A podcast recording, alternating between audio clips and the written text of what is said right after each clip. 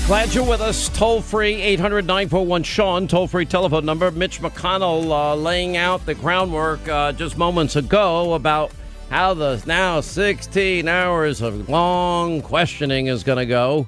Uh, then they'll have the battle the over witnesses, which I have a lot to weigh in on. Mitch McConnell earlier today, the Hill reporting that uh, I guess reminding some of the wobbly, weak oh, oh, what do I do? I don't want my constituents to be me mad at me. Why would they? Why any Republican senator would ever lend legitimacy to this Schumer Schiff show?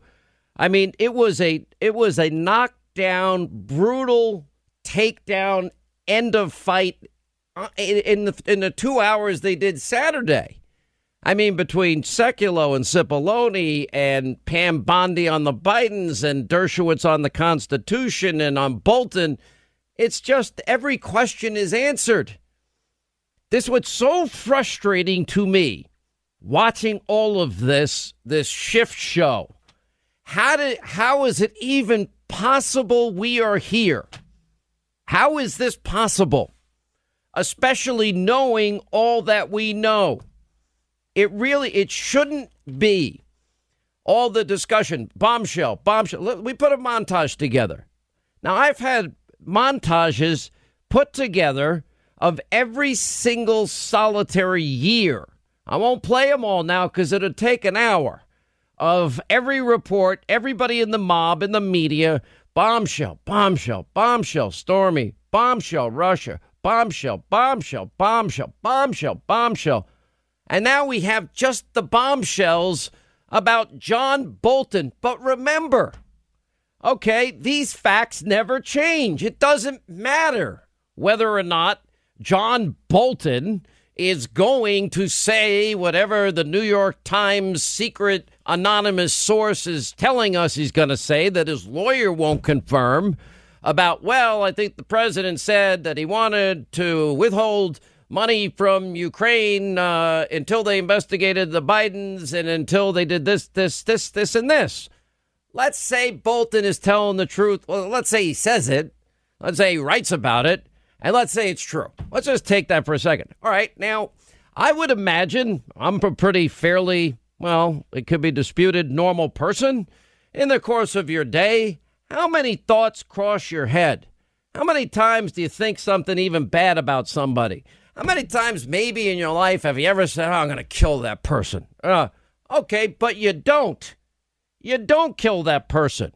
Hmm. Does that mean you've committed murder? Nope. You didn't. You thought about it, maybe. Maybe even serious, which would be probably you need help. The idea we have the transcripts. There's two of them, but the main one the July 25th phone call with the president and President Zelensky of Ukraine. We have it. The president willingly released it. On the phone call, they never discussed any aid. Now, both Zelensky, the foreign minister, the president, and the other 350,000 people that the president knew was on the call, well, they have said there was no pushing. We have the transcript. It shows there was no pushing, no pressure, no linkage, no quid or pro or quo like Joe. None whatsoever. Don't, if you do this or say you'll do this, I'll give you the security assistance dollars. That never happened. Nobody even says it happens. That's why, that's why the compromised, corrupt, congenital liar made up a new transcript. You know, the Ukrainians didn't even know at the time that aid was being delayed temporarily. The president talked on that call about corruption and that the new president was seemed to be hanging out with some of the corrupt uh, people from the last administration in Ukraine, Poroshenko's administration. Anyway, so, but they didn't even know. Now, they got the aid, and some of it even they got early. They got the aid money early. Did the Ukrainians take any action as it relates to any investigation into the Bidens? Nope. Did they promise to take any action as it relates to an investigation into the Bidens? Nope. Did they ever take, although we have evidence, Ukraine independently, separate and apart from Russia, Russia, Russia, Russia, Russia, you know, did, did, did they ever start an investigation into that? Nope. Did they ever promise to start an investigation? Nope. They took no action. They promised no action. They announced no action. So let's say the president, let's give Bolton, if it's true, in the manuscript from the, you know, anonymous source, maybe it's one of those lucky moments that the New York Times gets right. After two and a half years, they actually got one thing right that the dirty Clinton bought and paid for Russian dossier was likely Russian misinformation from the get go. That would be to hurt Trump. Those facts never changed. They did nothing and they got the money. They never pledged to do anything. They got the money. One fact witness actually asked the president, What do you want specifically? Nothing. No quid or pro or quo. It never changes. It doesn't change. There's the, all of this noise. It comes down to that. Facts, truth matter. But you wouldn't know it if you watch your corrupt, and they are so corrupt. And I mean the, the, the media mob in this country. Everything to them regarding Donald Trump is a bombshell. Now, what did I say last week? I said, you know, the reason I feel pretty good, we're now 280 days away before we hear from the ultimate jury. The ultimate jury is you, we, the American people. You, in 280 days, by the way, earlier, and if you want to know when early voting starts and absentee voting and registration, you need to do it. Go to Hannity.com. It's, it's an informational map for you. We put up there for your benefit so that you can participate in 280 days. But, you know, we now know you get to shock the world again. And I kind of, I don't know what's going to happen. Joe Scarborough thinks people like me are living in a bubble. Maybe he's right. Maybe I'll say, Joe, you were right. I was living in a bubble, I guess, because I think Trump. Oh, I, I'm kind of suspicious all the time. It's hard for Republicans to win. You got to get North Carolina. You got to get Ohio, Florida. Uh, you gotta you gotta kind of run the table. You got to pick off Pennsylvania, Wisconsin, Michigan, maybe Minnesota would be in play this year. You got to get Florida. You know, you got to pick up Arizona. We're looking for Nevada. We're looking for New Mexico, New Hampshire. Oh, I would like to think all these these states are in play. I'd like to think that the record-breaking economy and all the foreign policy success would be fine. So I think that the president, yeah, are you better off than you were four years ago? Looking, looking pretty darn good by every measure. The president keep his word. Well, he kept every promise he said, every single one of them. I've run the checklist over on this program and on TV constantly. Nobody else does it. I'll, I guess I'll have to keep doing it. And the next thing, okay, now did the president, has the president lost any of the support that he had from 2016? Nope, I don't really see any attrition at all. You know what I see? Angry. You know, Walmart buying Trump supporters. That's what I see. And they're more energized than ever. Now, the president took the extra, what, 13 million more Americans on food stamps. Eight of them are now off of food stamps. Wow. After eight years of Biden Obama, that's a pretty good success rate. Millions out of poverty. But the you know, we have eight million more Americans in poverty under Biden Obama.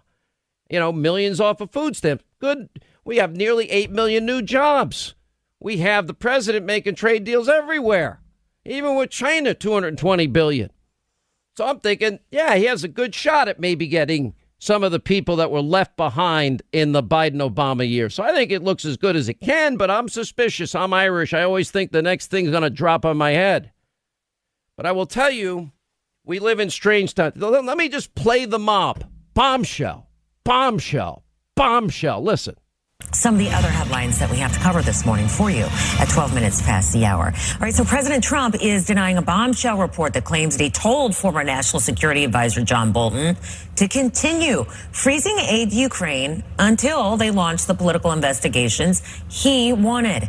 Bombshell revelations from former National Security Advisor John Bolton. The president's own supporters on Capitol Hill scrambling uh, trying to figure out exactly how to move forward now that this John Bolton bombshell Whew. has just absolutely shaken Washington. A seismic shock hit Capitol Hill like a thunderbolt. Bombshell, former National Security Advisor John Bolton ready to turn on the president as news leaks from his explosive new book about what he claims really happened with Ukraine. And I feel like with the Bolton testimony, with this bombshell about the manuscript, an explosive report just out. And it could be a bombshell, an explosive new account from former National Security Advisor John Bolton that could undercut the president's case. I, I, I can't take it anymore. Bombshell to death.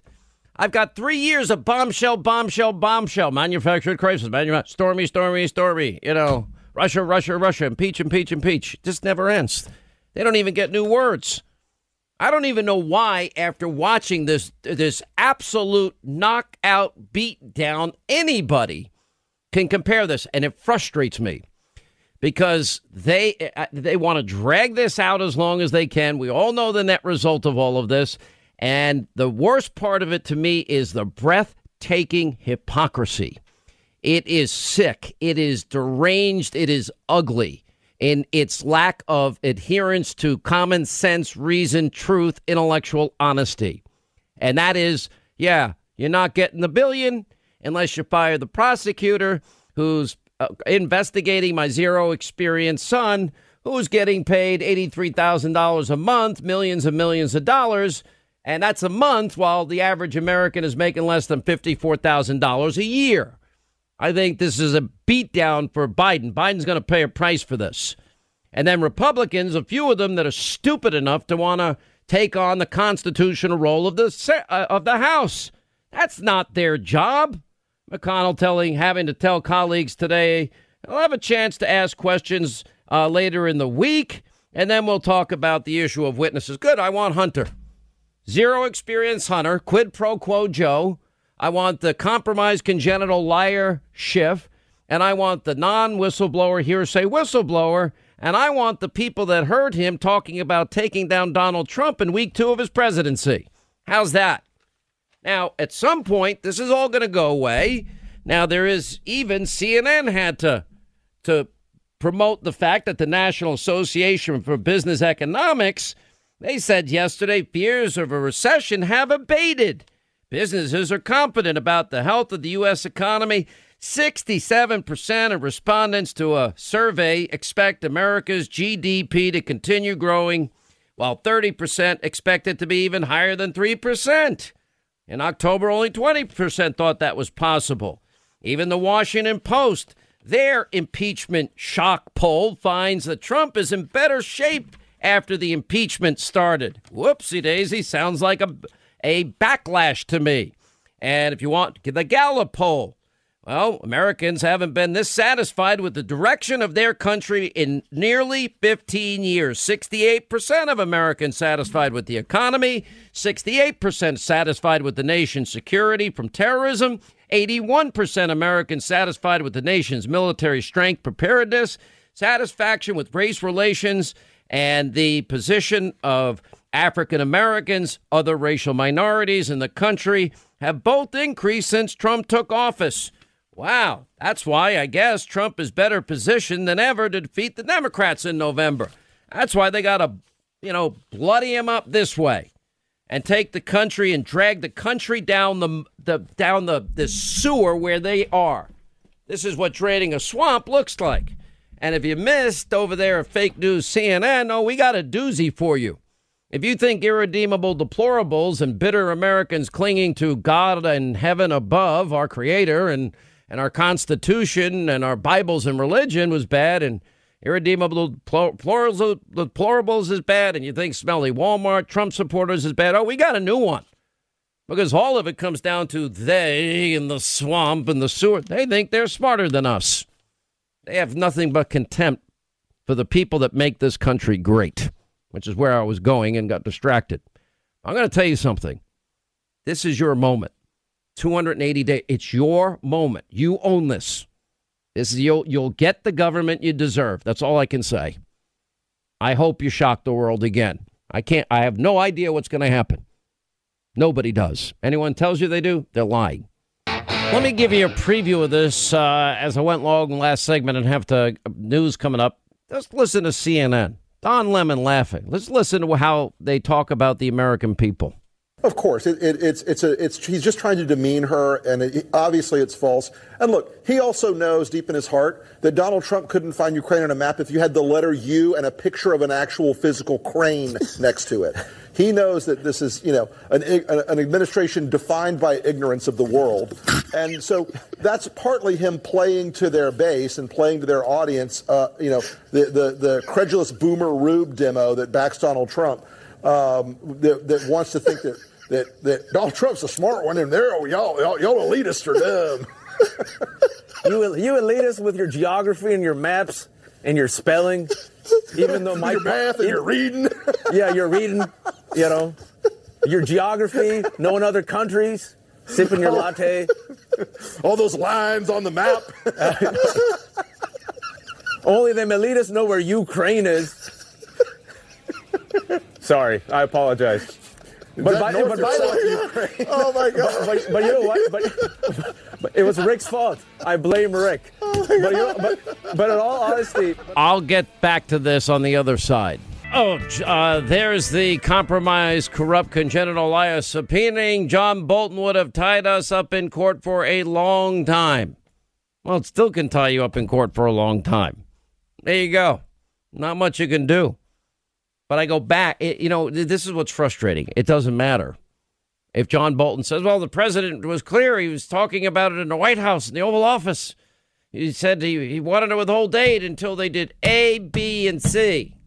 Okay. Did the Ukrainians ever feel that pressure? Nope.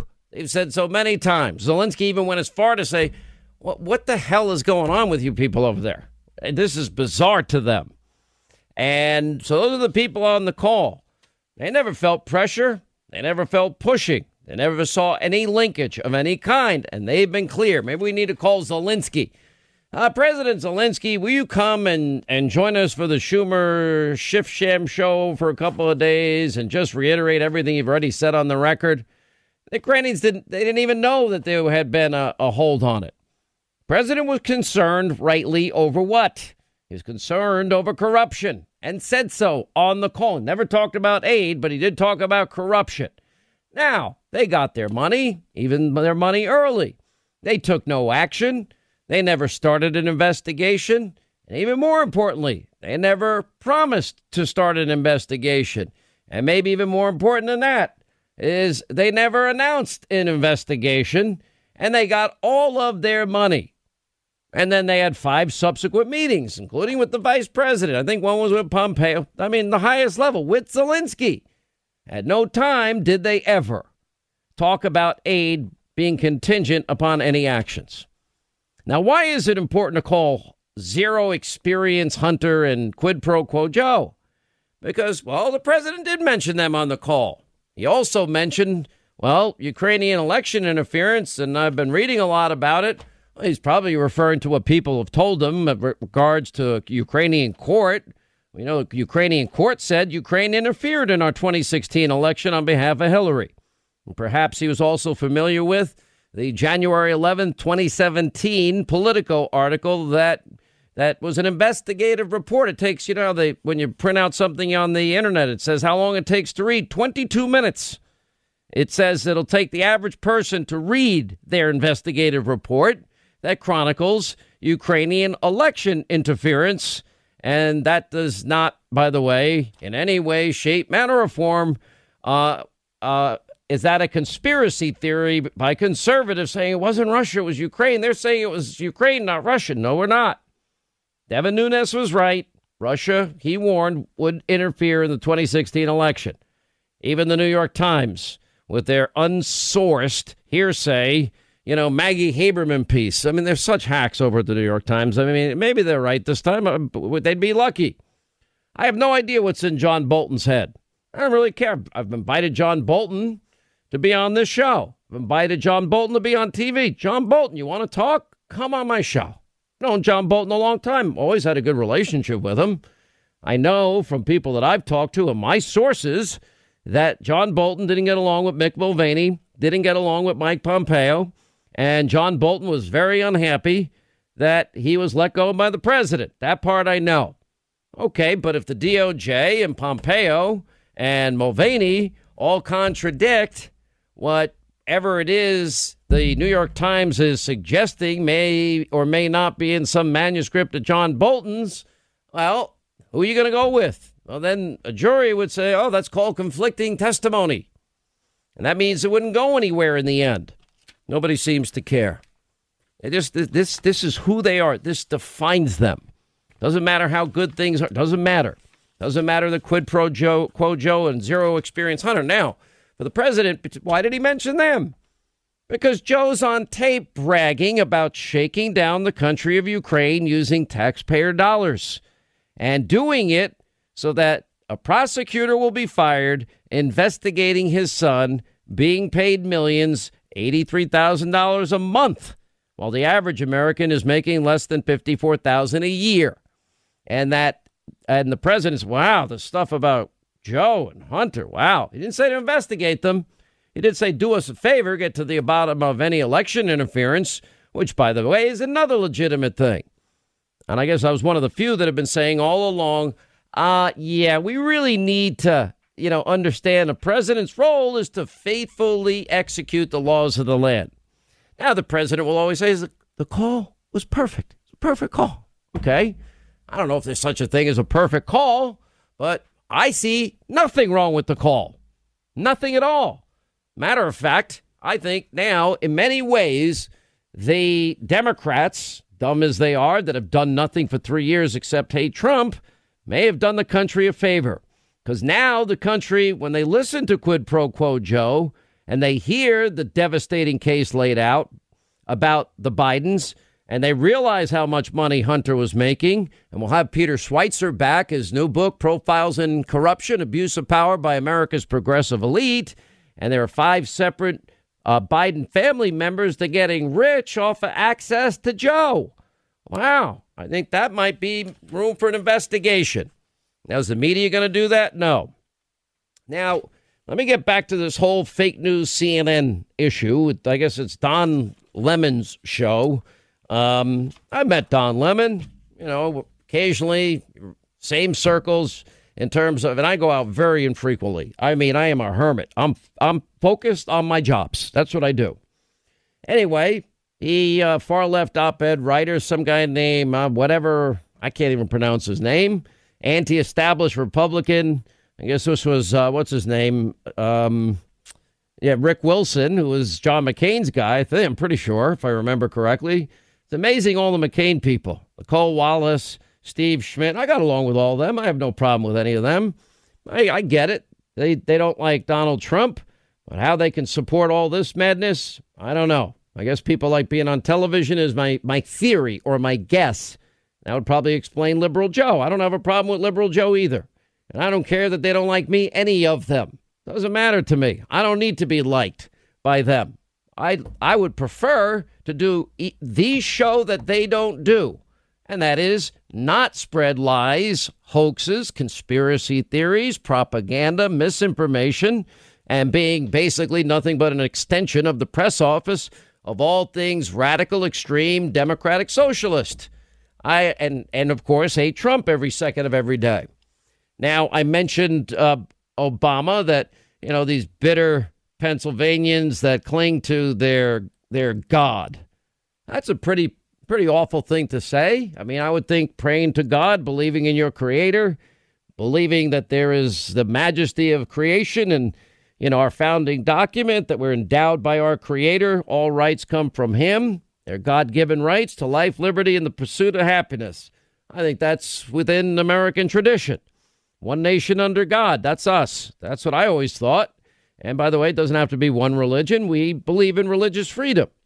But more important, then, of course, we get some other insight irredeemable deplorables, but clinging to God, guns, uh, our Constitution, our Bibles, and religion. Wow. Sounds like contempt for conservatives or Governor Cuomo in New York.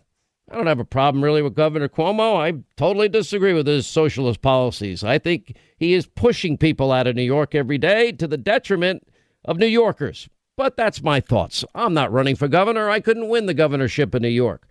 Uh, and then you got, let's see, irredeemable deplorables. And then the Peter Strzok Lisa Page. I can smell them from here. Trump supporters, smelly Walmart shoppers. Wow. But this takes the cake Because listen to how they discuss the American people. And let me tell you what's at the bottom of all things Trump. It's not just Donald Trump they hate. They hate we, the people that elected him. There's a contempt. There is a elitism. There is a disconnect that is so deep. You know, we're always lectured by the left that we should be inclusive in everything.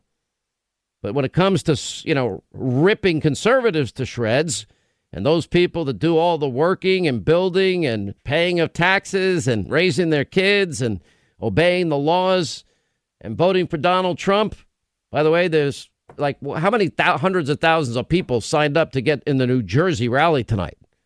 New Jersey. Donald Trump getting, you know, uh, as of like day one, they had 100,000 people sign up. I saw lines on social media today. They're massive. Never seen anything like it. Should have moved it to the Meadowlands. They would have been able to fill it five times over.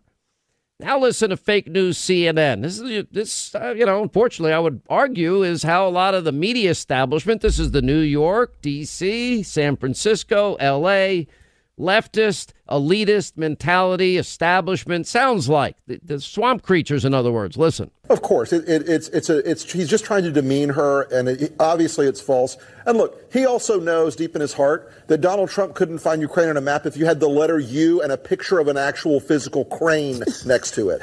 He knows that this is, you know, an, an administration defined by ignorance of the world. And so that's partly him playing to their base and playing to their audience, uh, you know, the, the, the credulous boomer Rube demo that backs Donald Trump, um, that, that wants to think that, that, that Donald Trump's a smart one and there, y'all, y'all, y'all elitists are dumb. you, you elitists with your geography and your maps and your spelling, even though my your math and your reading. yeah, you're reading you know, your geography, knowing other countries, sipping your latte. All those lines on the map. Only them elitists know where Ukraine is. Sorry, I apologize. But by, but by the way, oh my god! But, but, but, you know what? But, but, it was Rick's fault. I blame Rick. Oh but, you know, but but in all honesty, but all, you blame know what Rick. NPR should Why do? not? Sorry, hold on. You, wait, wait. Can I yeah, tell give you me what, a second. hold on, hold on, hold on. Sorry. no, it's good. Sorry, Rick. You, that you, was a good one. I needed that. This is CNN. Fake news, CNN. The Rube demo you know how old them uh, peoples is and all that stuff, and you know, reading a map and those lines on the map and geography. And them elitists said the only ones know what Ukraine is. Pretty breathtaking, isn't it? Now, Don Lemon, it's not his first rodeo. I mean, let's listen to some of the greatest hits of him. He has given oxygen to racists. He is clearly trying to ignite a civil war in this country. This president constantly denigrates people of color and women, too. Let us not mince words. Let me not mince words here. This president traffics in racism and is fueled by bullying. What I saw was a minstrel show today, straight out of a dictator's playbook. For anyone out there, any of you attempting to defend what he did, you're an enabler. He apparently doesn't care about you or America or the dignity of the office. How many times will you look the other way? How can you look at yourselves in the mirror? How can you? So we have to stop demonizing people and realize the biggest terror threat in this country is white men, most of them radicalized right, uh, to the right and we have to start doing something about them. There is no travel ban on them.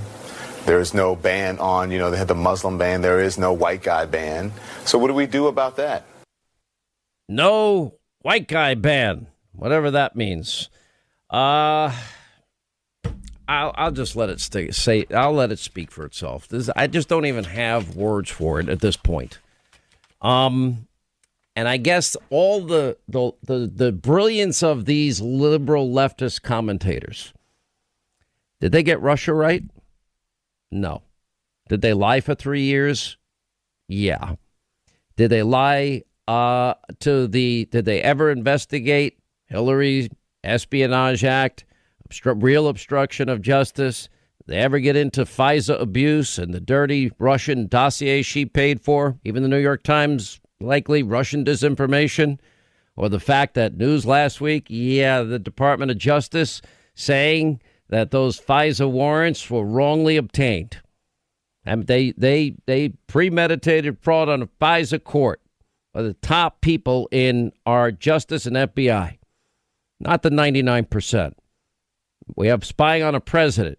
How deep we'll find out soon enough. Deeper than what we know now, I'll tell you that. Likely using allied nations for the purpose of outsourcing intelligence gathering to circumvent American laws. They get any of that right? No. They loved Obama. How was Obama's economy? How was Obama's foreign policy? There's, you know, so smart, Biden, Obama. Yeah, we're going to give 150 uh, uh, billion dollars to mullahs in Iran that chant death to America and hope they like us. Or Bill Clinton trying to bribe Kim Jong Il, Kim Jong Un's father. It's a good deal, for American people. No, it wasn't. It was a disaster. We have Republican senators that want to lend legitimacy to this. Okay, bring in Bolton. I don't care. Bring in Pompeo, I guess. Bring in Mulvaney. But then bring in Hunter. And then bring in Joe. And then bring in uh, uh, the congenital liars compromise Schiff. And then bring in Schiff's staff. And then bring in the hearsay whistleblower. And then bring in the people that heard the hearsay whistleblower, according to a report, talk about eliminating and getting rid of Trump two weeks into the administration with another Obama holdover. Let's do it all. All right, we got Jim Jordan. We got Jordan Sekulow. Uh, Peter Schweizer is going to do a deep dive for us, even deeper, on how corrupt these liberal elitists are. Some of the other headlines that we have to cover this morning for you at 12 minutes past the hour. All right, so President Trump is denying a bombshell report that claims that he told former National Security Advisor John Bolton to continue freezing aid to Ukraine until they launch the political investigations he wanted. Bombshell revelations from former National Security Advisor John Bolton. The president's own supporters on Capitol Hill scrambling, uh, trying to figure out exactly how to move forward now that this John Bolton bombshell Whew. has just absolutely shaken Washington. A seismic shock hit Capitol Hill like a thunderbolt. Bombshell, former National Security Advisor John Bolton ready to turn on the president as news leaks from his explosive new book about what he claims really happened with Ukraine. And I feel like with the Bolton testimony, with this bombshell about the manuscript, an explosive report just out. And it could be a bombshell, an explosive new account from former National Security Advisor John Bolton that could undercut the president's case. Bombshell in the impeachment trial of President Trump. The stunning new report about John Bolton directly contradicts Trump's defense. And that bombshell report upending the impeachment trial of President Trump. Bolton's bombshell. A startling new report report could upend the impeachment trial. Okay. Bolton drops the bombshell in an unpublished manuscript for his forthcoming book. Unpublished manuscript from John Bolton that has just turned President Trump's world upside down. It seems to me the meaning of the John Bolton absolute bombshell. Nobody expected this last night. I was shocked when I saw it. Joining us now is Mike Schmidt, who broke this story for the New York Times tonight, as well as last night's bombshell. The Senate impeachment trial enters its second week with the president's lawyers continuing their defense. But will a bombshell revelation finally seal the deal on calling witnesses to the trial? This new John Bolton bombshell may undermine a key Trump legal defense that there was no evidence that Trump withheld aid from Ukraine in exchange for launching the investigation into his rival. By the way, Nancy Pelosi looks very smart for delaying walking over those articles so that more journalists could do their jobs. The, the Bolton bombshell is not the last. Uh, we know that he is trying to get the Republicans to hold back, not to say publicly, we want witnesses. He wants this to go away, perhaps. He was totally blindsided, uh, I'm told. He had no idea this was coming. On Sunday night, a bombshell new report in the New York Times uh, could undermine one of the core defenses. What are you picking up in Republican circles about that bombshell in the New York Times? I think this is a game changer. Uh, can they ever once think of their own words to use when it comes manufactured crisis? Russia, Russia, Russia, stormy, stormy, impeach, impeach. It's just, it's just rewind. Let me just say up front, it does not undermine the president's defense. Not even remotely undermine the president's defense. Well, if in fact the president said it, let's just assume. Who knows? Because it's a manuscript that even the New York Times is telling everybody, well, it's an anonymous hearsay source, sources, whatever. It doesn't matter, does it? Because, well, we have the transcript. They never talked about aid, never talked about a quid or a pro or a quo. Same people on the call. Zelensky said it over and over and over again. And we have the transcript. He said never any pushing, never any pressure, never any linkage between security assistance dollars and either the announcement or some investigation in Ukraine. Never. Ukrainians didn't know at the time of the call the aid had been held. And more importantly, now, did the Ukrainians take any action? Nope. Did they ever start an investigation? Nope. Did they ever promise to start an investigation if they were given aid? Nope. Did they ever announce an investigation? Nope. Did they get their money? Yep. And there were five meetings after the call, high level VP, Secretary Pompeo, all that Zelensky, all these ambassadors, hearsay, witnesses. Yeah. No, they never discussed money once. Only fact witness that actually talked to the president about what he wants from Ukraine, nothing. No quid or pro quo. So they're bombshell, bombshell, bombshell, bombshell, bombshell. Uh, it means nothing. Well, let me say, you know, I think I'm going to rob this jewelry store because I think I can get a lot of money. I'm thinking about it. I'm thinking about it. I'm even telling my friends. I think if I, if I, if I end up robbing this jewelry store, I'm going to get rich. Okay, but I never do it. Did I? Okay, any crime? Thinking is thinking a crime. We think all sorts of things. I don't think so. That's what they're trying to convince you. The same exact people that have been wrong for three years, the same people that have perpetuated lies, propaganda, misinformation, conspiracy theories, a hoax, the same three people, the same people that even like Schiff lied about the dirty dossier of Hillary Clinton and that being the bulk of information information in the FISA applications that we now know even the DOJ is admitting were, uh, yeah, illegal. I mean, the same people that missed the biggest story of their lives and got everything else wrong.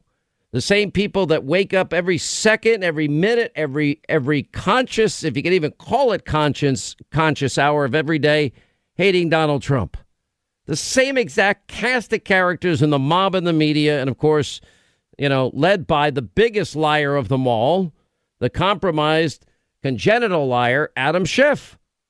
By the way, Mitch McConnell, after the defense team wrapped up their arguments, he laid out what's going to happen over the next uh, couple of days of the trial 16 hours of questioning, eight hours each side. Went on to describe the process, saying the questions alternate between the majority and minority sides for up to eight hours on Wednesday and Thursday. McConnell reminded senators that their questions must be in writing and will be submitted to the Chief Justice John Roberts. During the question period of the Clinton trial, senators were thoughtful and brief with their questions, and the managers and council were succinct in their answers. I hope we can follow both of those examples during this time. Jordan Sekulow, uh, part of the president's defense team, joins us now. How are you, Jordan hey, Sekulow? What's going hey, on? Sean, we're, we're doing good. Uh, tell me what's going on. Well, let, let me just say, I think that today what you heard was a very, as, as you just used the word succinct, but I'm going to use it again, a succinct uh, close to our opening, if you will. We do get a closing statement, uh, but but the, for our opening, um, instead, I think what the Chief Justice said we still had uh, 11 and a half hours or something like that left uh, when we started today, and I think we used about two. Uh, maybe maybe a little bit more because there was a break. So I don't know if that, that doesn't actually yeah, kind of yeah. Thankfully, we didn't use all twenty whatever uh, four no, hours. Thank God. We didn't need to. We didn't need to because, as we said today, and we we took we kind of summed it all up that this is just it's not impeachable offense. We played Nadler saying that. We played Lofgren saying that. So two of the House managers saying that on the floor of the House. Uh, we we played Markey, who is now a U.S. senator. He was on the floor of the House then.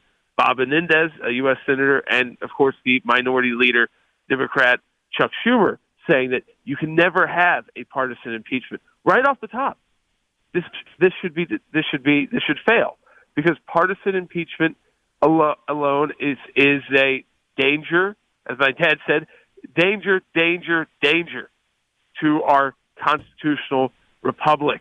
And I think, as Pat Cipollone said, you know, it, it's a republic if they, and he was talking about, um, you know, these House members, but also the, the the Senate, if they let us keep it, because if this is the new standard, every future president will be impeached because of policy differences by a, the a different majority in, a, in, a, in the House. You know, if they face a, a majority party in the House, which most do at some time in their presidency, uh, that they will be impeached over policy differences.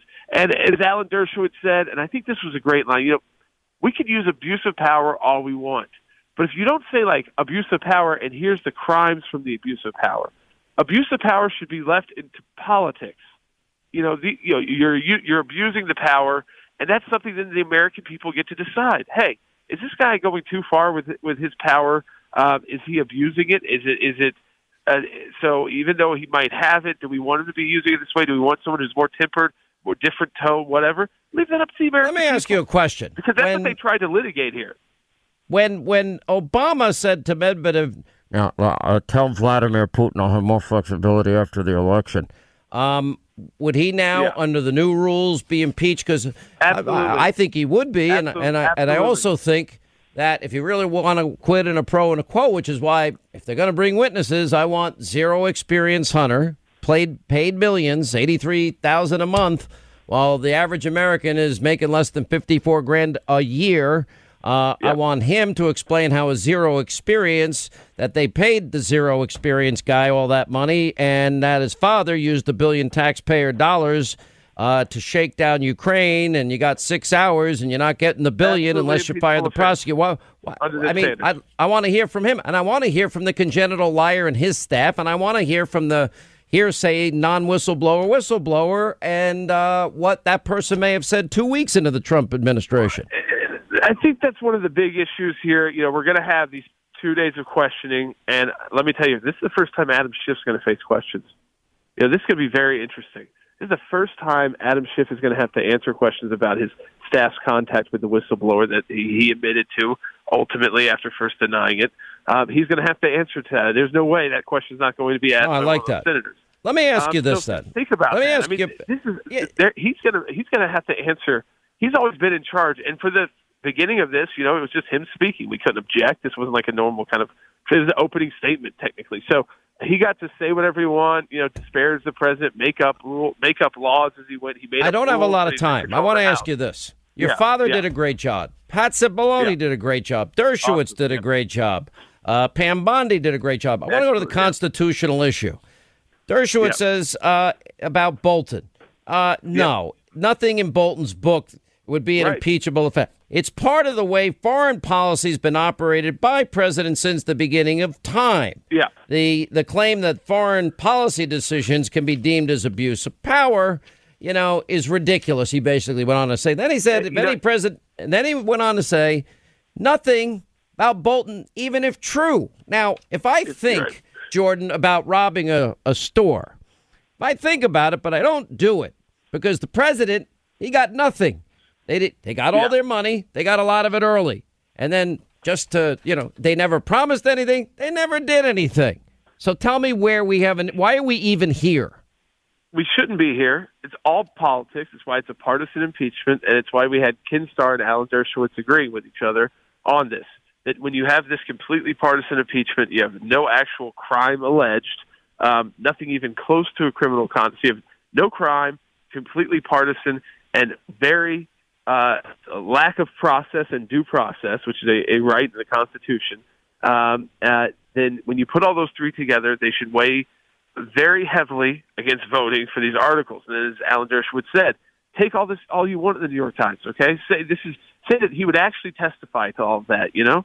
Uh, so- All right, so- I'm going to so have to run, but so what? give I- I everybody on your at the end team. the I I, I thought it was a strong for- for wonderful. sides out the way. I thought everybody did a great job on your team, including your dad. You should be proud of your dad and you I and am, yourself. I am, we appreciate it. Thank you, Sean. By the way, the president announced a new plan for Israel and the Palestinian people Tale of Two Americas, dealing with China, going to Davos, oh, getting trade deals with Mexico and China. 100,000, I think a couple of hundred thousand now signed up. There, uh, the lines are massive in New Jersey. You know, how many people showed up at a Biden event? Oh, 75 in Wildwood, New Jersey. 75. You can read about all this on Hannity.com. Biden invites Michelle Obama to be his running mate. Oh, okay. And meanwhile, what do we? It's a tale of two Americas. Anyone, by the way, ever remember why John Bolton actually resigned? You know, so upset about the president in Ukraine. Why didn't Why didn't he resign over it? He ended up not being able to get along. I don't know why. I always liked John. I never had a problem with John Bolton. You know, I have no idea if any of this is true. But he resigned a month after president's phone call, but a lot of it I think had to do with the fact the president was going to hit Iran and at the last minute stopped, according to my sources. That was a big part of it. And um, but some things never change in all this. By the way, um, we now have. I mean, not only do we have the issue of you know you, this guy can't even get uh, a uh, hundred people to show up, meaning Joe Biden. You know, quid pro quo Joe. Now the DNC seems to be stacking the deck against Bernie again. Now Bernie's co-chair. If the DNC believes they're going to get away in 2020, what they did with 2016, they have another thing coming. Uh, you've got, let's see, oh, where is it? I have it here somewhere. Oh, the Republicans, by the way, have now had a record raise, off-year record of 68 million raised. And Kevin McCarthy set an all time annual fundraising record as the GOP now moves to take back the House. Oh, that would be pretty good. And then you got all the infighting going on in the Democratic primary. That starts next Monday. They're trying, and everyone thinks that they're trying to screw Bernie again because Bernie now has overtaken Biden for the first time in New Hampshire and in Iowa. Chris Matthews is now suggesting Bernie wouldn't stop his car to help an injured person. Uh, I guess it's all groupthink with everybody. Even Obama apparently thinks Bernie's unfit and must be stopped.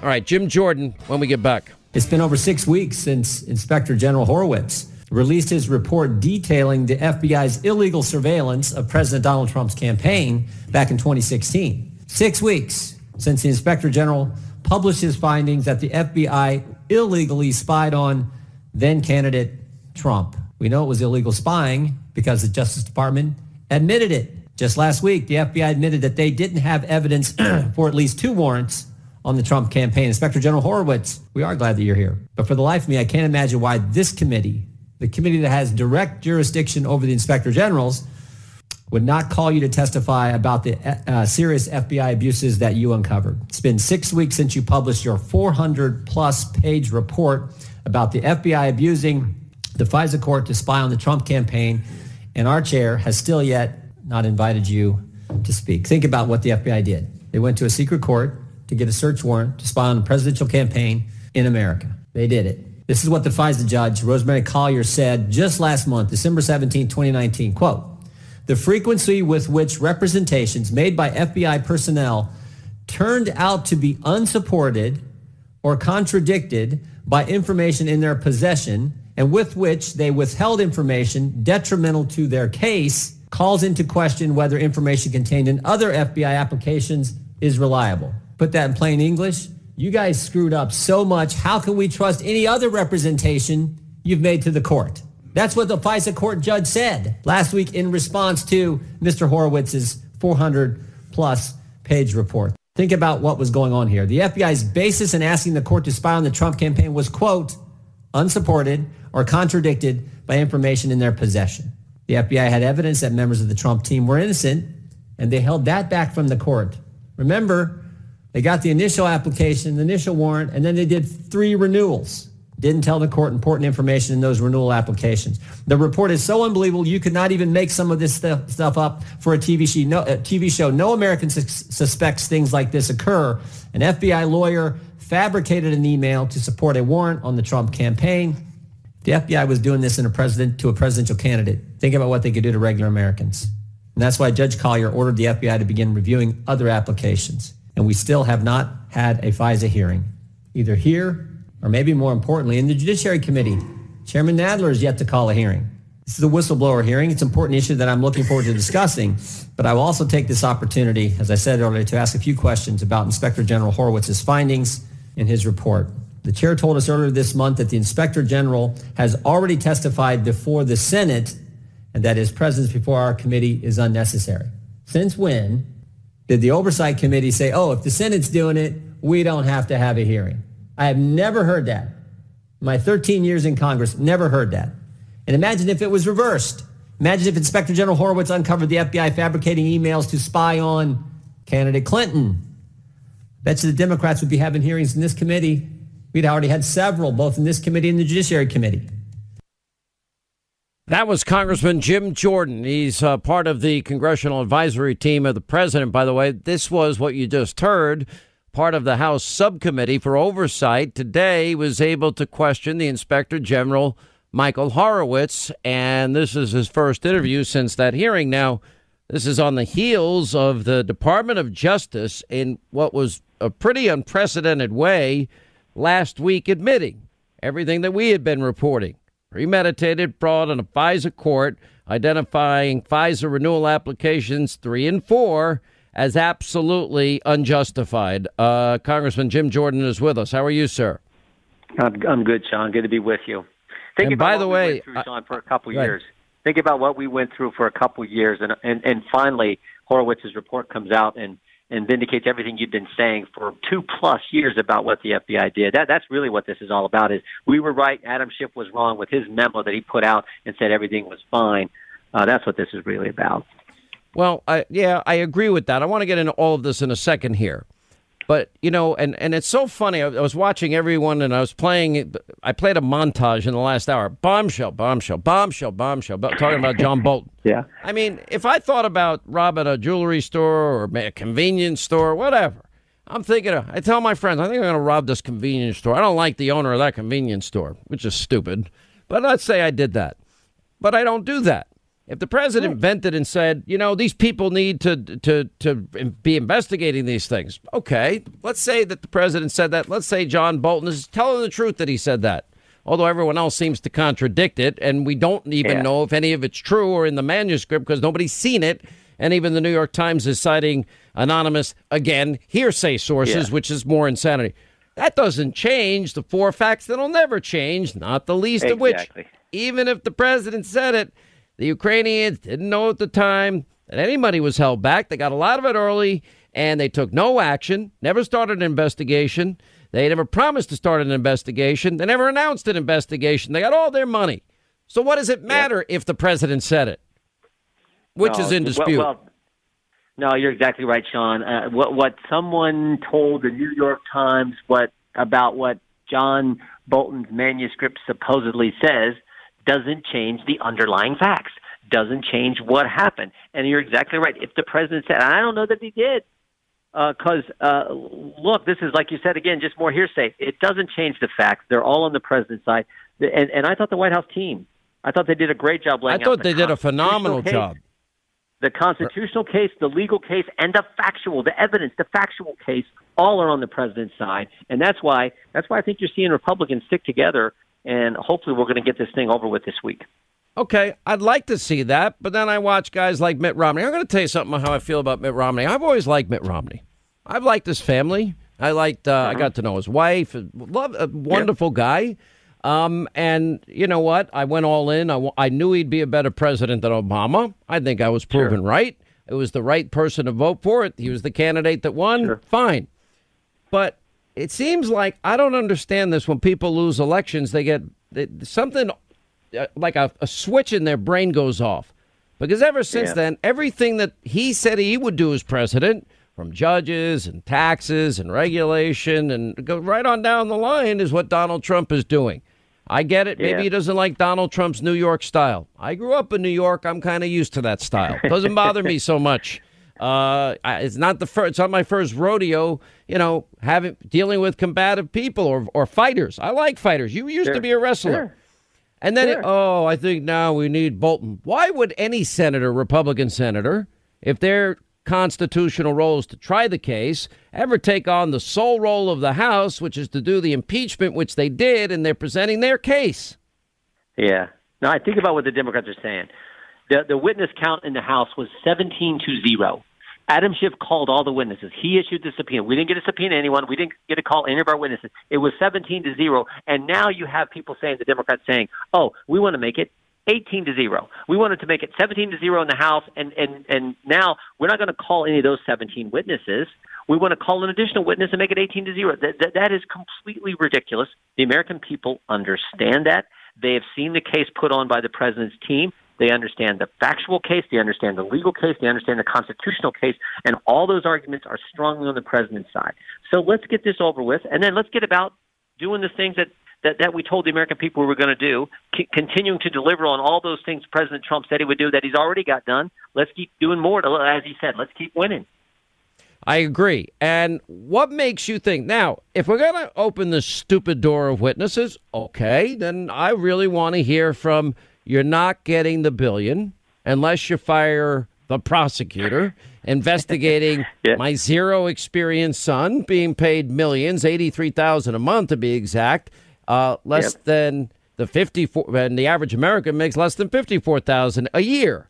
Um, I think that would mean that the president had a right to be like, what the hell is going on here? And then because we No. had the tape of Joe bragging about it, we just had the two year anniversary last week, January 20th. Yep. I would like to hear No, from them. I'd like to hear from the congenital liar. I'd like to hear from the hearsay non whistleblower whistleblower. Apparently, two weeks into the Trump administration, was talking about getting rid of him. Yeah, yeah. I'd like to hear from a lot of folks, and and you're right. If we're going to go down this road, I've said it all along. I don't think we should, but if they go down this road, you, if you're going to bring witnesses in, you got to go all the way down. You you've got to bring in the Bidens. You got to bring in the whistleblower. I want to hear from the whistleblower. I've always wanted to hear from the whistleblower. How about Adam Schiff? initially told us he wanted to hear from the whistleblower, and then suddenly changed his mind when it was discovered his staff had met with the whistleblower prior to him going to the inspector general. So I, I want to hear from from. It, it, uh, look, I hope they don't go to witnesses. I hope they just vote to acquit, which everyone knows is the right move. Um, but if they go down this road, I want to hear from the whistleblowers and and like you say, uh, the Bidens and and potentially Adam Schiff, who was who was part of the part of the record as well.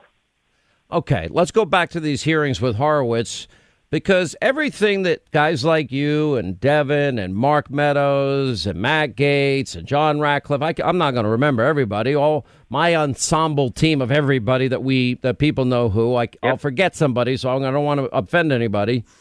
But everything we reported was right. Everything the mob and the media reported was wrong. Everything Schiff told us for three years was a lie. And it's the same people, interestingly, doing the Ukrainian thing. No. What did Horowitz say, and where is this going? What did you learn today?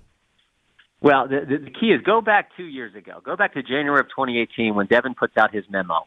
And remember what the left said. Remember what the Demo, oh, that's terrible. It's wrong. It's not accurate. Turned out everything uh, Chairman Nunes cited in that memo was exactly right. The only thing we got wrong is it was worse than we worse than we thought. But remember, a few weeks after that, Chairman, now Chairman Schiff, put out his memo, and he said this at the start of his memo: the FBI and DOJ officials did not abuse the FISA process, and they did not omit material information.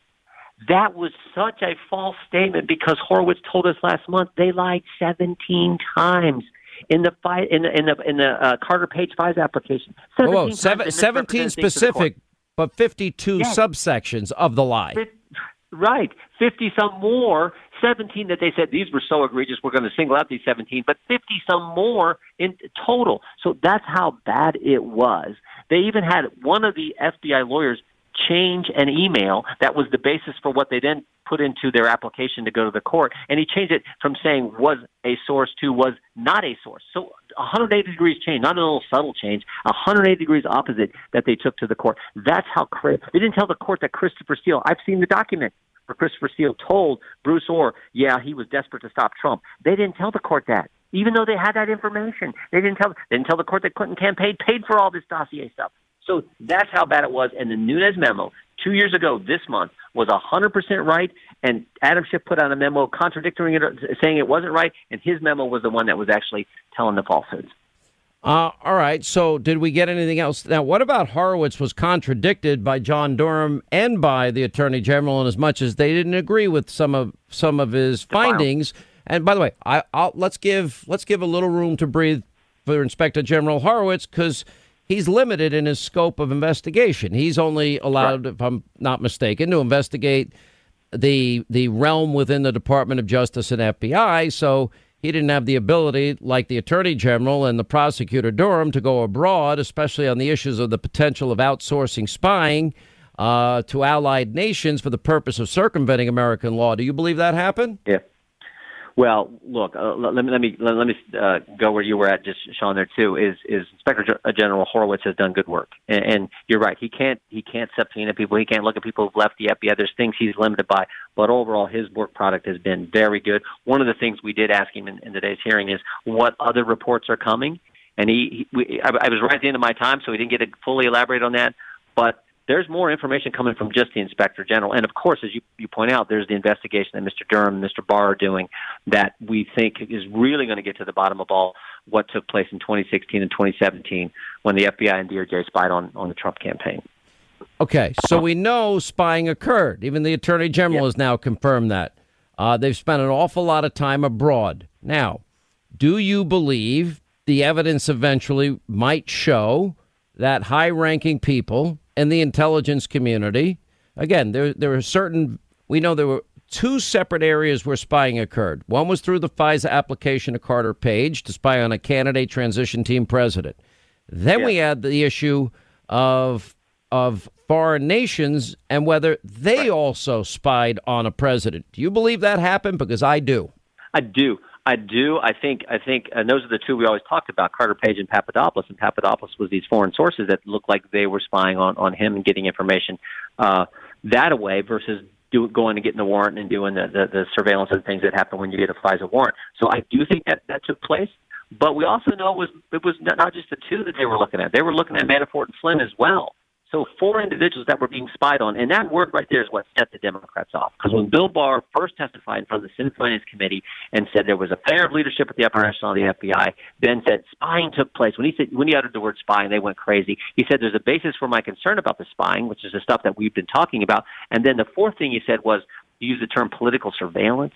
Political surveillance, and it sure looks like that's exactly what took place based on Horowitz's report. And then holding people accountable is what John Durham, because th- that, that's ultimately how you're going to stop this. If you don't hold people accountable for what all took place, it'll never end. And as we said before, it won't just be about a president; it could be about any of us. Well, I think that's all true. Uh, Congressman Jim Jordan, you've been amazing. Um, what do you think the odds are this does end, say, Friday, Saturday this week after the questioning? I think it's good. I think it's good. I think it ends later this week, and the acquittal for the president, which everyone knows is the right move. You really? What, you, what would you give the odds at? I, I think they're strong odds, frankly. I, I really do. I, I don't. I don't see. I mean, look, you never saw any sen- senators breaking uh, Republican senators breaking ranks after the Democrats, and we hadn't even put on our case yet. So then our side puts on the case, and they come up with this crazy Bolton thing, this manuscript, and it's still not moving. So I think I think senators understand that this is this whole thing has been ridiculous. Let's get it over with, and let's get about doing the people's business. Congressman Jim Jordan, great state of Ohio, will be paying attention to your state in 280 days when the people, the ultimate jury, speaks and we get to shock the world again. Coming up next, our final news roundup and information overload hour.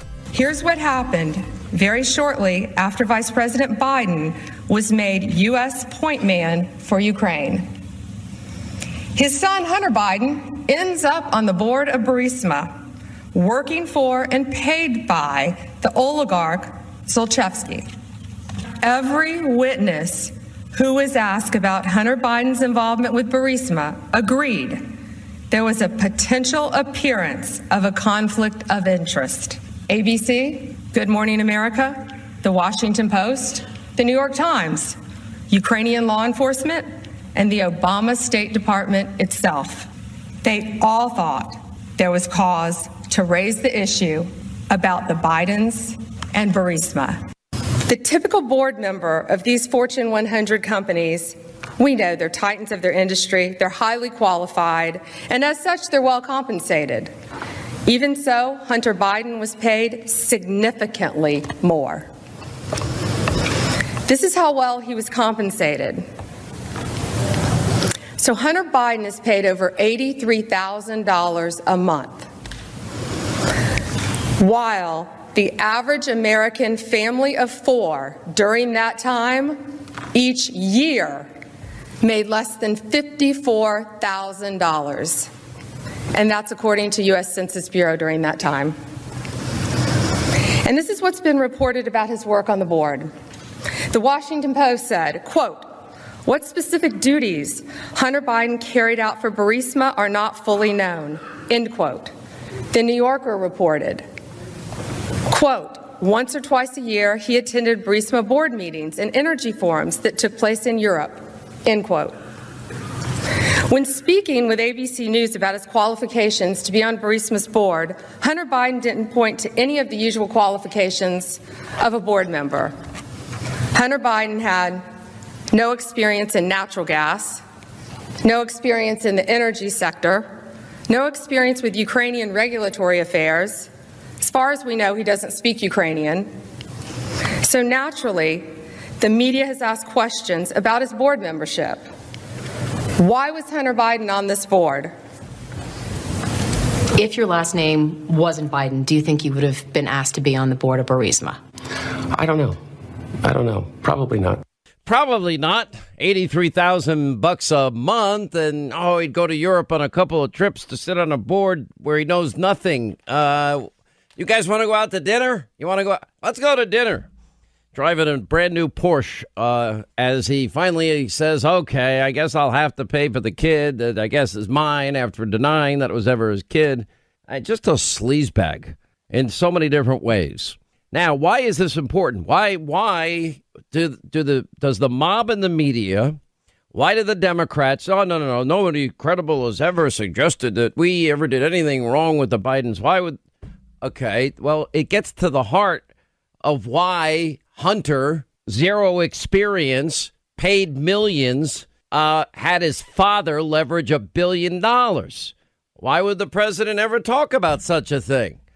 Because it's corruption. That's why it's law breaking. That's why it's a shakedown with your money. That's why. And just because the, you know, congenital liar who's compromised and corrupt, Adam Schiff says, no, there's nothing here as he sent over the less uh, Lev Parnas uh, new information, doesn't mean it's true. And it's the same thing. Bolton, oh my God, Bolton, bombshell, bombshell, ba ba ba bombshell. We've heard that for the last three straight years. Everything's a bombshell. There's no bombshells here. Well, except this. Now, this is where the the derangement of the left has brought this country to the brink where you have to compartmentalize and bifurcate your brain. You have to take on breathtaking shocking levels of, of utter pure hypocrisy, of intellectual dishonesty, of lacking all reason, all intellectual honesty, all common sense to get to where they've taken us. But there's more. Peter Schweizer, best-selling book. Uh, it's called Profiles in Corruption, Abuse of Power by America's Progressive Elite. Well, I'll say one thing. In my view, after the work of Pam Bondi, I'm not so sure uh, quid pro quo Joe is anywhere near the position he was in yesterday, thinking that he can win this nomination. Well, I think Sean. Look, this is this has been uh, like hanging over them like a cloud, uh, really for quite a while. And now that it's come front and center, he has no good explanation. I mean, to continue to repeat that nobody has said we've done anything wrong. Lots of people have said you've done something wrong. Lots of people have said it's a massive conflict of interest. Lots of people have said the Ukrainians are not paying your son a million dollars a year for nothing. They're expecting something in return. So what did they get in return? Lots of people have said that Joe Biden doling out aid and threatening to fire prosecutors and and uh, you know just picking winners and losers as to who is going to get aid in Ukraine, while his son is being paid by somebody who wants to get support from Ukraine, uh, is a massive problem. So he does not have good answers. And Sean, it's not just Hunter, it's five other members of the family. This is a pattern of behavior for the Bidens that there's no way for them to escape. I don't think there's a way for them to escape. And, you know, all this talk about, well, John Bolton. Now, I, I, let's go through, let's just say, for the sake of argument, everything Bolton is saying, the president's disgusted with Ukraine. He wants them to do things. Uh, if they're ever going to get the money, Uh, he expects them to investigate the Bidens, which to me has always been, and I've always said that would actually be his sworn du- duty to faithfully execute the laws. But then the the facts never change. We always go back to this. We know we have a transcript. Aid was never mentioned on that transcript. There was no quid pro quo ever discussed on the transcript. That's why Schiff had to lie about it and make it up. The two individuals on the call, the president, President Zelensky, and the foreign minister of, of Ukraine, everybody over and over and over, no pushing, no pressure, no linkage between security assistance and dollars. Uh, they didn't even know at the time of the call that aid had been held back. But by the way, they even got it all, and they got it all early. And guess what, Peter? You know, if I say, oh, I'd like to kill that person, but I don't kill that person, saying I want to kill that person, but not killing that person doesn't mean a thing because they took no action. They never started an investigation. They never promised to start an investigation, which is all on the record. So they got the money, a lot of it early, and they did nothing and promised to do nothing. Those are the facts that will never change. And the five subsequent high profile meetings after, well, aid was never discussed then. So why are we even here? And why would Republicans be this pathetically weak? And if you want witnesses, I say it needs to be quid pro quo Joe and Hunter and the compromised congenital liar Schiff and his staff and the hearsay whistleblower, non whistleblower. That's who I want to hear from.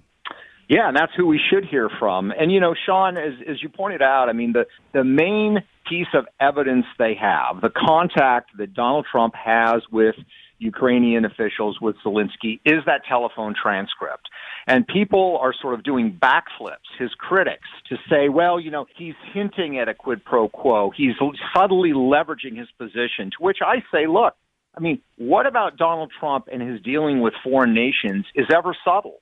When he's dealing with the Chinese, when he's upset with our allies, um, he's not hinting at anything. He's explicit. He's out there, he's blunt, and he's direct.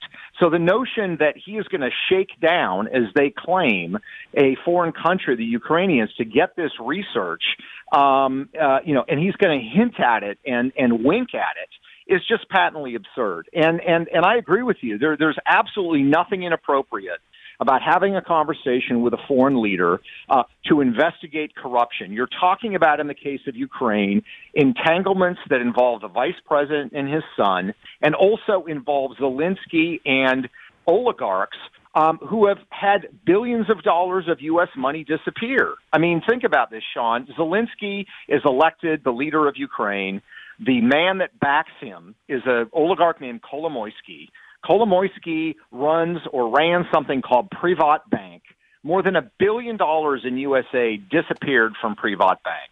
There's also allegations that Kolomoisky, again the guy that's backing Zelensky, was involved with Burisma. So how else are you going to get at the bottom of this nastiness without directly calling the leader and saying, I want you to look into this. In my mind, it's completely appropriate. It's what we want, particularly if people are tired of our aid dollars ending up in the pockets of foreign oligarchs and, in some cases, the family members of American politicians. I, I mean, the whole thing is so obnoxious. And then I haven't gotten your take yet. What do you think about Bolton's book? Because the Department of Justice has pushed back and against the latest account from supposedly some manuscript of Bolton, whatever. And they rejected the description of the conversation between the Attorney General and Bolton. They said while the Department of Justice has not reviewed the transcript of the manuscript, New York Times account of the conversation grossly mischaracterizes what Gen- Attorney General Barr and Bolton discussed. There's no discussion of personal favors, undue influence, or investigations, nor did the Attorney General state that the president's conversations with foreign leaders were improper.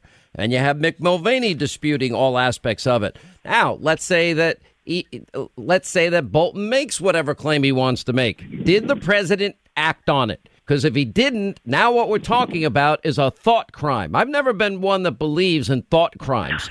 Because frankly, if anyone's to do a, a thorough examination of their own mind and their own thinking, you realize there's a lot of crap that flies through your brain that uh, doesn't make you guilty of a crime. That's exactly right. And somebody like uh, Donald Trump, who who wears his emotions on his sleeve, should not be penalized because he's thinking something or expressing something in private that other leaders are thinking or even acting on without even talking about it. Look, I, I think in the case of John Bolton, we all have to read the book first of all. There's a lot of speculation about what's in it, what's not in it. We also have to filter out the fact that you know these memoirs get written.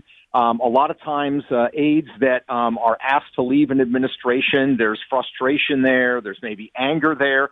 But also, you know, one aide, even the national security advisor, is not privy to the entire encompassing of what a policy was you you had the witnesses that showed up that that worked uh, in in Ukraine saying that they didn't believe there was a quid pro quo. You had the Ukrainians saying that it wasn't. So whether John Bolton thinks there was or not is is honestly kind of revel- irrelevant. Uh, whether one particular aide thinks that something was the policy, the question is what was the policy and what evidence is it for there being that policy? Uh, and uh, that's where I think this is just sort of more of an effort to kind of extend the conversation. They don't feel like they have, the Democrats have, the evidence uh, to um, get Donald Trump impeached. So they are trying to drag it out, hoping that they can continue to throw something at the situation uh, and it'll stick. And I just don't think that's going to work. I don't think it's going to work. Uh, the question is how long weak Republicans are going to drag this crap out because I'm sick of it. I'm sick of the double. St- I, I'm sick of every knife that has been put in this president's back, and yet we've had unparalleled success for the country. That's why I can't wait for 280 days. Let's have an up or down vote, yes or no. Let the ultimate jury will speak, and I hope we shocked. I hope they shock the country again. That would be ideal to me. And I can't just the price of admission of watching the media having to utter the words we can now project. Donald J. Trump has been reelected the 45th president of the United States. They'll lose. They'll they'll lose it. So you also talk about Bernie Elizabeth. What is the theme that runs through your book in the minute and 15 seconds we have left so people understand this is not just the Bidens, although the Bidens are by far the worst? This is about how public servants, progressives, instead of serving us, have been serving themselves, Sean. Uh, the Bidens did it through five family members, self enrichment. Elizabeth Warren has done some very similar things. Uh, Bernie Sanders, for all of his talk about socialism and not liking the wealthy, uh, has engaged in self enriching, self serving behavior himself. Uh, and it's really a question, Sean, of are we going to trust uh, these individuals with more power? They're all progressives. Unlike conservatives and moderates and classical liberals and libertarians, progressives say, give us a lot more power to solve your problems. Not only are they not going to solve our problems, history suggests they're going to abuse the power they're given for their own self benefit. And that's the defining factor here that everybody needs to get their hands around. Unbelievable expose, and it's amazing. It's always the left. They're only generous with other people's money, but they're enriching themselves when they're supposed to be public servants. It's sick, it's twisted, it's ugly, and if anyone with the last name Trump ever did any of this, trust me, it would not go over well with the country. Uh, Peter Schweizer profiles corruption abused by America's progressive elite. Hannity.com, Amazon.com, bookstores everywhere. Thank you, sir, for being with us. When we come back, the coronavirus, anything to worry about. We'll get a quick update on that and more as we continue. All right, 25 now until the top of the hour, 800 941 Sean, if you want to be a part of this extravaganza. All right, I'm not going to spend a lot of time on this. We're going to get to your calls here in a second. I know a lot has been said. I've talked to a lot of people, and there's a lot of worry and concern about this coronavirus in China. Now, it seems to me, and I'm just being honest here, Dr. Mark Siegel over at Fox, he was sounding the alarm over China's, quote, reckless, scary response to the coronavirus.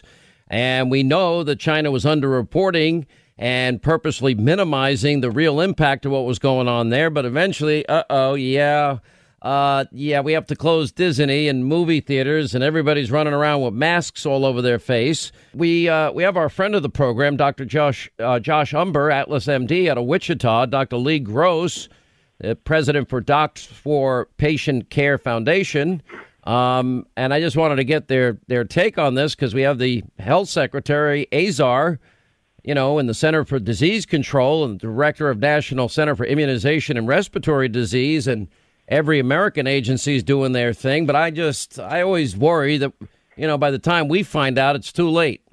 Uh, welcome back, guys. Dr. Umbehr, what do you think?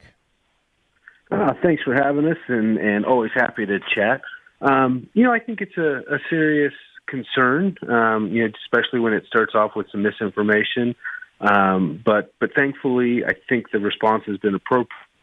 Uh, we're controlling cases in the U.S. are directly related to travel uh, to the, the affected provinces in China. Um, so that's that's more reassuring. It, you know, relative to influenza, which is you know it's a bad year for that and has, has affected you know tens of thousands of lives. Um, you know, I, I think we can have a measured approach. Okay, what is your take, Dr. Gross? So we've, you know, we, we have about 4,500 confirmed cases in China right now, and 1,700 of those cases are new within the last 24 hours. So those are just the ones that we know about. You know, the concern is we've already had 106 death, deaths in China uh, with such a small number of cases. With that many deaths, the concern is that it's a pretty aggressive disease. You know, so fortunately, we only have five here in the United States. Um, but you know what China has done, at least what they've told us they've done, is they've quarantined 50 million people. Now that is the equivalent of about one sixth of the American population. Can you imagine if we tried to, to quarantine, you know, 50 million people here in the United States? That would not go over. So, you know, the best course of action really is for us to work with China and for them to be open and honest at sharing information with with our our people.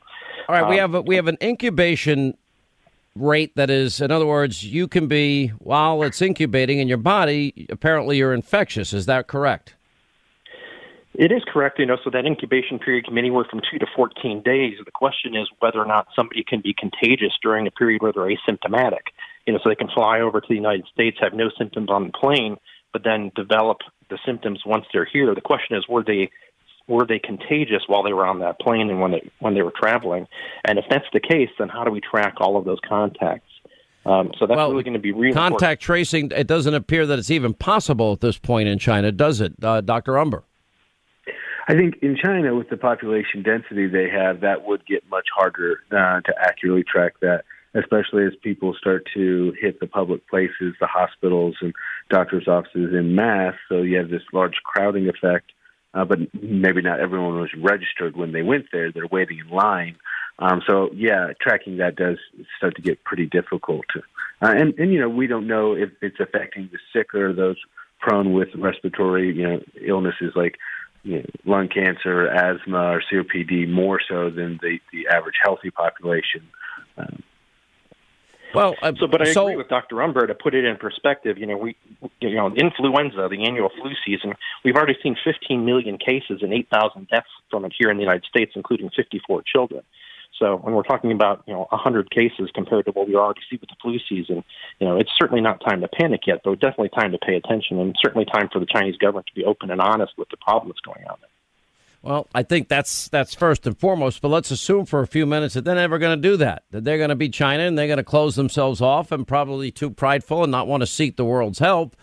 Uh, do you feel confident we have the means and ability in this country to stop any type of pandemic from coming out? What is it? I guess we have a, a mortality rate of what five percent with this virus, maybe a little higher. Yeah, I certainly think we have excellent people from the CDC. I mean, you mentioned you had Dr. Fauci on your show yesterday.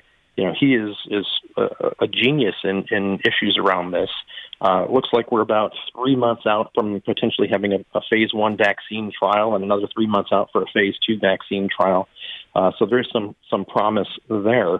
Uh, you know, we're looking at 20 different airports where we're doing advanced screening, but you know, again, the question is on the asymptomatic people. Uh, but clearly, outbreaks, you know, national outbreaks are going to happen mostly spreading with your symptomatic people. So I think, you know, what we're doing from the CDC and from the uh, uh, from Health and Human Services perspective is, you know, it's, it's a great start. All right, I want to Yeah, I thank you think we both. Yeah, go ahead. Last word, Doctor Umbehr.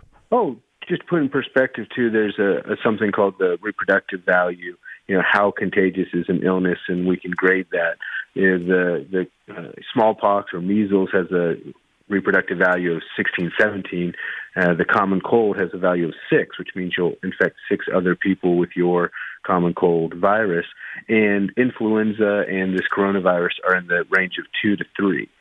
So um, I think as long as we you know, put that perspective, China population density that they're going to spread more per person because they're just closer. Uh, but with the, the land mass and distribution we have, we can spread that out and decrease the risk of to others in a more effective manner to some degree. All right, appreciate your insight, both of you. 800 941 Sean, toll free telephone number. Still can't get over. You know, we've known. Why have I been highlighting what Strzok and Page talked about when they said, "Oh, you know those those smelly Walmart shopper Trump supporters. I can smell them from here." Why was the term irredeemable deplorable so despicable? Why was uh, Obama suggesting, "Oh, those people in Pennsylvania are bitter Americans clinging to their God, their constitutional rights, uh, their Bibles and religion?" Because it's just such a contempt that they have for we, the people. Um, let me go back to now Don Lemon, fake news CNN. I met Don Lemon a couple of times. I don't have a problem with Don Lemon. He wants to be liberal, let him be liberal. But listen to because it's revealing. What have I said? It's it, it's all of this establishment, all of the swamp creatures. They seem to care more about what the other swamp creatures think of them. That's why I don't like them, nor do I want their approval ever. So I never show up at their stupid events. I go to one event a year for a friend, media party. Then I get confronted by, you know, CNN, Jeff Zucker stenographers, you know, Humpty Dumpty and Oliver, somebody that thinks that I know who this person is. You know, just total stalkers. You know, if you focused on your own low rated shows, maybe you'd do better. But I think it's revealing in, in as much as what do they think of we, the people? Listen. Of course, it, it, it's it's a it's he's just trying to demean her, and it, obviously it's false. And look, he also knows deep in his heart that Donald Trump couldn't find Ukraine on a map if you had the letter U and a picture of an actual physical crane next to it. He knows that this is, you know, an, an administration defined by ignorance of the world, and so that's partly him playing to their base and playing Oh, to their audience. Uh, you know, the, the the credulous boomer rube demo that backs Donald Trump, um, that, that Rube wants to think that, that that Donald Trump's a smart one, and there, oh, y'all, y'all, y'all elitists are dumb. You're a bunch of you cowboys. elitist with your That's what they are. and your maps and your spelling. Even though my Your math and your reading. yeah, you're reading. You know, You're your reading. geography, knowing other Yeah. countries, sipping your latte. All those lines on the map. Only them elitists know where Ukraine is. Sorry, I apologize.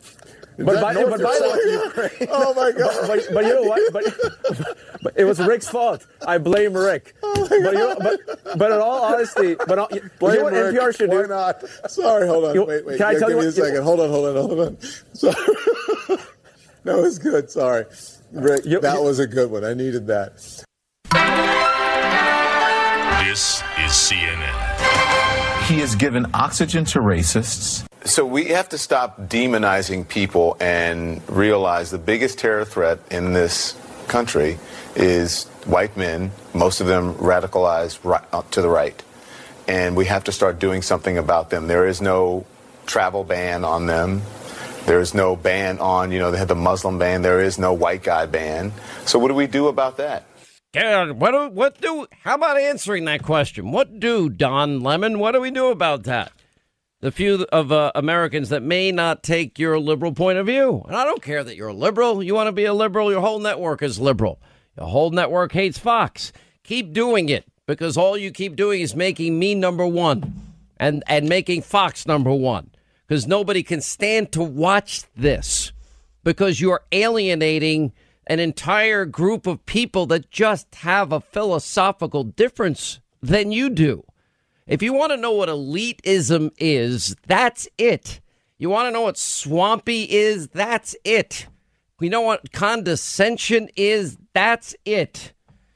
I went back. I watched. Uh, I watched over Christmas. I don't know. Maybe I'm getting older. These movies are making me emotional as I get older, Linda. And I'm watching It's a Wonderful Life.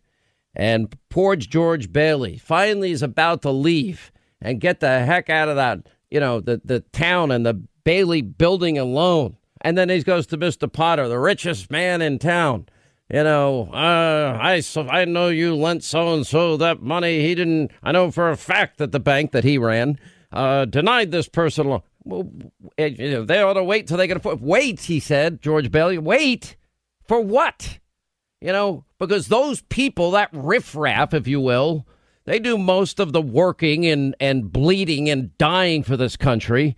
Don't they deserve to work hard and and have a decent house and a safe neighborhood with a nice car? Not all that said, I'm adding here, but uh, and, and a bath for their kids and a place to go and a nice home of their own. Well, to him, they're nothing but rabble and nothing but whatever. And then poor George Bailey, well, he had to stay. His conscience, he couldn't leave because if he left, Potter would run the whole town. He stayed for his for Potter. The whole point of it's a wonderful life. Well, what would life be like if I never lived? And then Clarence gets his his wings. By the way, you think that's true about? I never heard this thing about. Well, a bell rings, an angel gets his wings. Did you ever hear that? I never heard that before. Every time a bell rings, an angel gets its wings. Do you That's believe the that? expression? Sure. I know. Sure, you actually believe that? I mean, I don't know if I mean, I, listen, I don't know this movie, but I mean, I believe there's angels all oh, around Oh, on. us. Whoa, whoa, whoa! Don't tell me you did not watch "It's a Wonderful Life." Please don't even. That's what I just said to you when you were in the middle that. of your You never. diatribe. You, you honestly never watched "It's a Wonderful Life." So this Christmas, when I was at my brother's house, my Yeah. they had it on. Lauren had it on, and I was like, "Oh my gosh, this movie!" Yeah, I said, uh, "Sean keeps talking about this at work," and she was like, "Dude, you've never seen this movie?" I'm like, "No." Okay, before this week is out, you got to promise me you'll watch it so we can talk about it on air by Friday. Okay. All right. All right, let's get to our good. She'll do that in her uh, free time. All right. Do you think I have free time? You find free time. How do you find free time? But did you walk less. uphill both ways in the snow to school? We could do this all day long. That's what my kids think. You know, every time I start talking about, well, I, I you know, I'm working all these years and then dishwasher and paper, but they're like, oh, shut, Dad, shut up. And it's like the body language. They just shut down. They don't do. They don't want to hear it. They don't care. Your grandmother was a prison guard. Your father waited tables on uh, on weekends. You know, he grew up poor. My my mother grew up poor. My grandparents had nothing. You think they, they look at me like I have 500 heads on top of me? Why? I, it's so frustrating. I mean, You should be used to gonna get that. I do that to you every day. well, I hate to say it, but I was just like them when I was their age, being, you know, rolling my eyes about my father talking about he didn't have a penny when he grew up. I'm like, yeah, right. All right, Dad. Can I leave now? Why are we all like that as kids? We're so stupid. So I'll end on this note Then we before you. lose our- wait, wait, wait. and I'm then going to we give lose you our something. parents. I'm And then we lose our All right, parents, and we're like, oh, take they're it- let's greatest not- people This ever. is negative town. Let me just tell you something. My grandmother used to say to me, and God rest her soul. Now I really appreciate it. She would say to me almost every day, "You know, Linda, youth is really wasted on the young," and she's right. You know what my grandfather said? He had a saying too. He used to say, well, he had a tattoo, a Navy tattoo. I mean, Grandpa. And I just did it to annoy him. I don't know why I enjoyed annoying my grandfather, but I did. Grandpa, I'm going to get a tattoo just like you when I get older. Ah, you're a damn fool you are. You're a damn fool if you do that. Ah, it's he gets so ticked off. But he always said, you can't put an older person's head on a younger person's shoulder. I guess that's the Winston Churchill adage.